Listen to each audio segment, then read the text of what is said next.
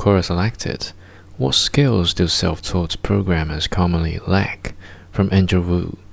I got an Amazon offer after three months of self-studying, going from not knowing anything about big O analysis to solving complex algorithm puzzles. Shortly after I started, I found myself struggling with basic concepts like build system, Unix commands, database schema, and so on.